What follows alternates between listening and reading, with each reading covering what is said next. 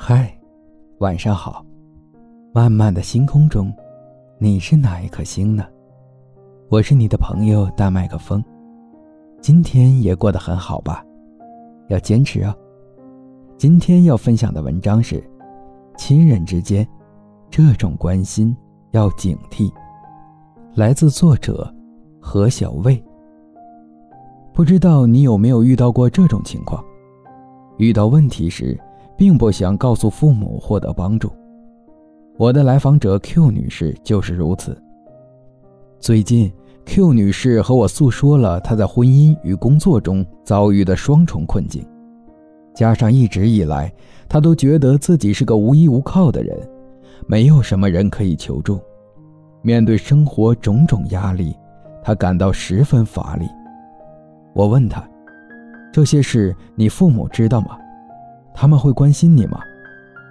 听到我的问题，他的情绪一下子从难过变成了警惕和慌张，连忙说：“不不不，这事儿绝不能让他们知道。”为什么有的人会如此害怕父母关心呢？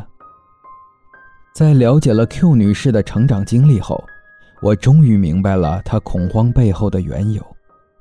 Q 女士是家里三姐弟中的老大。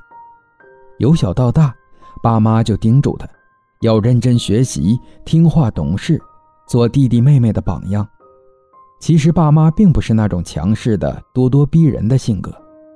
用 Q 女士的话说，他们很爱她，很关心她生活中的各种事情。她分享了小学时的一个细节：有一天，她数学考了全班第一，放学回家拿着试卷给爸妈看。一家人都很开心。这时，小 Q 说了一句：“自己的同桌成绩没有及格。”听到这句话后，爸妈的笑容消失了，然后一脸担忧地叮嘱小 Q：“ 你可要注意呀，少和他玩，不要被他带坏了，影响成绩。”在他的成长历程中，常常听到类似的关心：“你都这个岁数了，还嫁不出去，可怎么办？”我们很担心你啊！咱们小区邻居有一对小夫妻，上星期吵架闹离婚了。你和你老公一定要好好过日子啊！现在疫情找工作难，你工作可千万别出什么差错，把自己的饭碗搞丢了呀！这些话单独拎出来看，好像每一句都是为人父母正常不过的关心，但久了，总让 Q 女士有一种说不出来的难受。我们不妨试着把 Q 女士爸妈这些话反复读几遍，就能体会到藏在话语背后的情绪——焦虑。父母时刻在担心着事情会变糟，而且他们自己并没有能力消化这种情绪。通过关心 Q 女士，就把焦虑原封不动，甚至扩大化的抛给了 Q。面对这样的关心，丝毫不会让人感到半点安慰。反而也会跟着变得焦虑。或许会有伙伴疑惑：那到底怎样的关心是在传递焦虑？怎样的关心才是真正的关心呢？其实区分方法很简单，去看这背后关注的到底是谁的感受。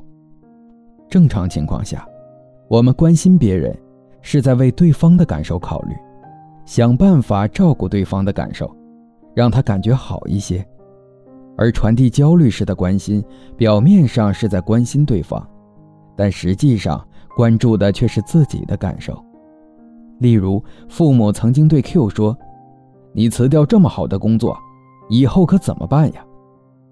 其实，Q 主动辞职时是很痛快轻松的，而真正为这事儿感到焦虑的是父母。他们表达关心的这句话背后真正的意思是。你辞掉工作后，我们会很焦虑、很难受。你要想想办法，让我们别那么难受。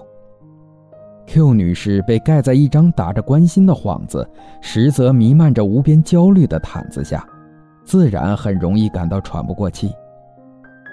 Q 女士的故事让我想起了前阵时间看到的一个视频，在一节小提琴课上，一位老师正在带领一个小女孩演奏。小女孩熟练的演奏得到了老师的肯定，但老师发现了一个问题：女孩全程表现都太过拘谨，脸上也没有笑容。于是，老师在旁边手舞足蹈地带领她蹦起来、跳起来，试图让她更加放松地演奏，并让她练习去微笑。尽管老师使出浑身解数，孩子的脸色依然难以挤出一丝笑容。演奏结束后，老师发现了问题。原来女孩的妈妈一直在台下焦虑地看着她，于是老师直接走下去，询问起妈妈对女孩子的看法。你觉得她漂亮吗？你觉得她小提琴拉得好吗？妈妈摇了摇头，她既不觉得女儿漂亮，也不觉得女儿的小提琴拉得好。尽管老师一再表示孩子很棒，但妈妈的态度依然表现得非常勉强。老师试图换个角度和妈妈探讨：“如果我是你，我会说这是最漂亮的孩子，最棒的孩子，他做得非常好。我和他在一起，除了快乐什么都没有。你担心你的孩子，你担心他们练习不够，功课做得不够，然后他们进不了好的学校，进不了大学，找不到好工作。你的担忧正在他的身上蔓延。”如果你这样担心，他会成长为一个忧虑的人，而不是一个快乐的人。心理学上有一句值得玩味的话：“问题是解决出来的。”这可能与大家的常识相违背。我们一般遇到的问题，第一反应是想办法去解决这些问题，比如成绩不好，就去想办法提高成绩；感情不顺，就多找原因去解决。甚至还有的人在问题没有出现时就提前开始担忧了。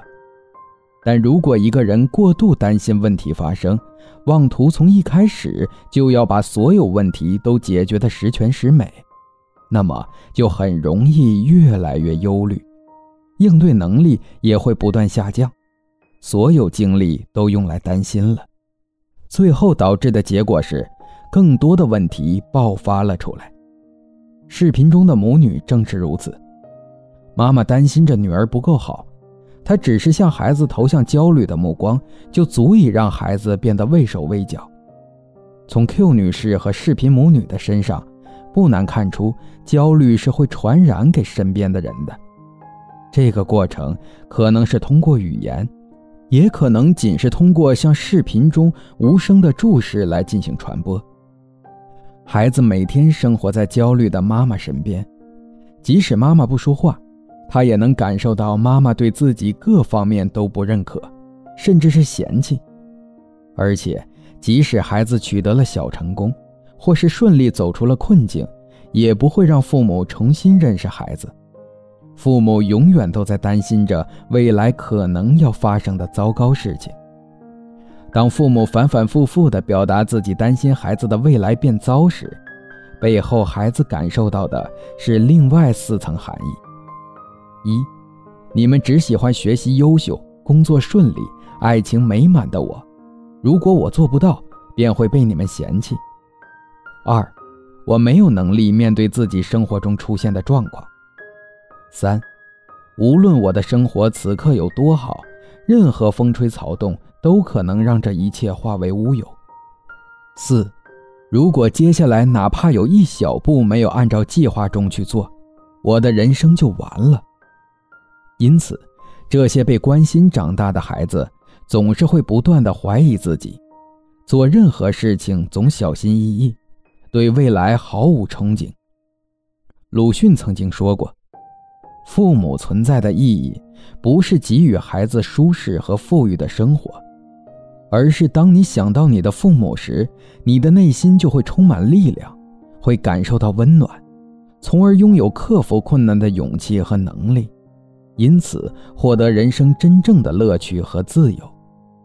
很遗憾的是，在咨询中，很多我遇到的来访者，基本上家里的情况都正好相反，他们在遇到困难时，想起自己的父母，反而会变得更加忧心忡忡。